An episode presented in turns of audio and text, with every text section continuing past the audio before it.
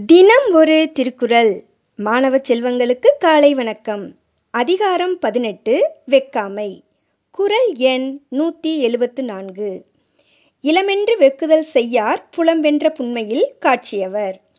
பொருள் ஐம்புலன்களையும் வென்ற அறிவுடையோர் தம் வறுமையை தீர்க்க பிறர் பொருளை விரும்ப மாட்டார் ஐம்புல ஆசைகளையும் அடக்கி வென்றுவிட்ட குற்றமற்ற அறிவுடையவர்கள் செல்வம் இல்லையே என்பதற்காக பிறருடைய பொருளை கவர்ந்து கொள்ள ஆசைப்பட மாட்டார்கள் என்று கூறுகிறார் திருவள்ளுவர்.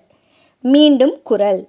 இளமென்று வெக்குதல் செய்யார் புலம் என்ற புண்மையில் காட்சியவர். நன்றி மாணவ செல்வங்களே இந்த நாள் இனிய நாளாய் அமைய வாழ்த்துக்கள்.